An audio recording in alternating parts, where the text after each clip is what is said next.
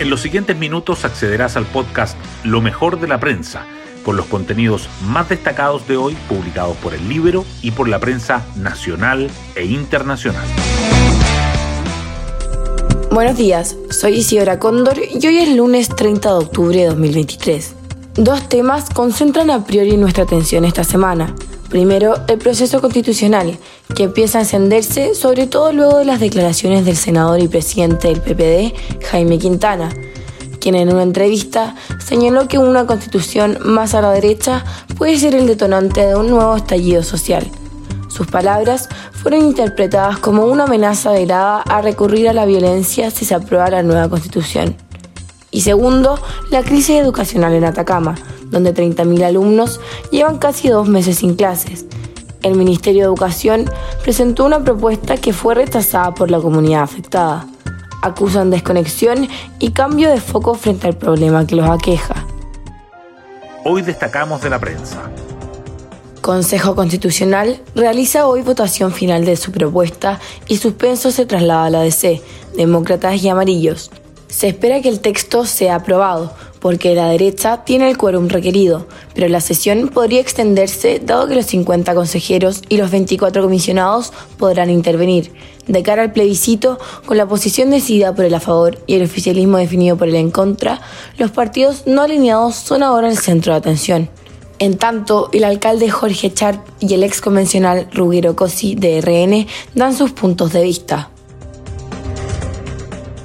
critican tardía respuesta del Mineduc tras auditoría que revelaba graves problemas en el servicio local de Atacama.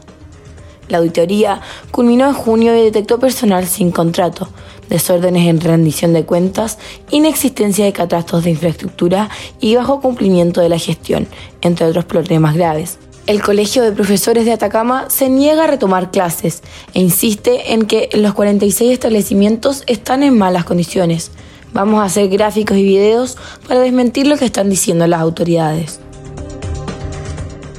Ingresos laborales de las mujeres tras maternidad caen un 35% en el sector privado y un 20% en el público. Un estudio del Centro de Estudios y Cohesión Social COES le puso números al impacto del nacimiento de un hijo en ingresos laborales de las mujeres. Este fenómeno es clave para entender la persistencia de la desigualdad de género en el ámbito laboral. Nuestros resultados sugieren que la multa por hijo o hija también existe en Chile y es significativamente mayor en el sector privado que en el público, dice el informe. Juegos Panamericanos. Tenis y judo aportan nuevas medallas de plata al Team Chile.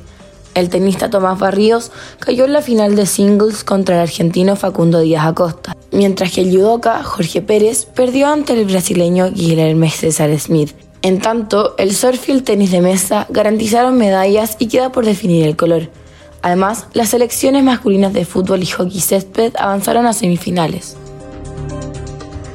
Hoy, en la portada del Libero, suma la subdere de Crispi y Cataldo, más del 70% de recursos fueron entregados a comunas oficialistas. Según datos de la Subsecretaría de Desarrollo Regional y Administrativo obtenidos vía transparencia, durante los mandatos de Miguel Crispi y Nicolás Cataldo, el 70,8% de los fondos de libre disposición, es decir, que su entrega depende de la autoridad, fueron dados a comunas con alcaldes afines al gobierno. Ex subsecretarios advierten una distribución política. Servicio de Impuestos Internos identifica más de 15.000 contribuyentes informales que no estarían pagando IVA.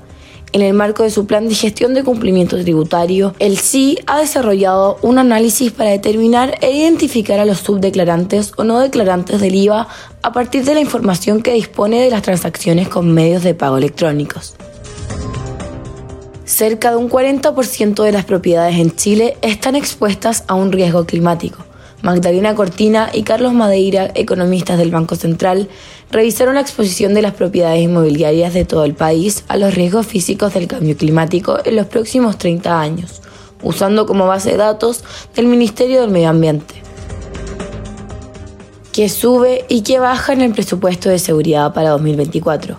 Aumentos y reasignaciones, esos son los principales cambios que plantea el erario del próximo año en materia de seguridad Sin embargo, desde la oposición han definido como insuficientes partidas para la expulsión de extranjeros o el apoyo a víctimas de la violencia rural. Error en medición de marcha panamericana provoca falsos récords mundiales. Es el mayor bochorno de los panamericanos, nos afectó a todas, afirmó la atleta ecuatoriana Magali Bonilla. No es nuestro error, pero es un papelón, reconoció Harold Maynell Nichols, CEO de la Corporación Santiago 2023. Y así llegamos al final de este podcast, donde presentamos lo mejor de la prensa. Me despido y espero que tengan una muy buena semana.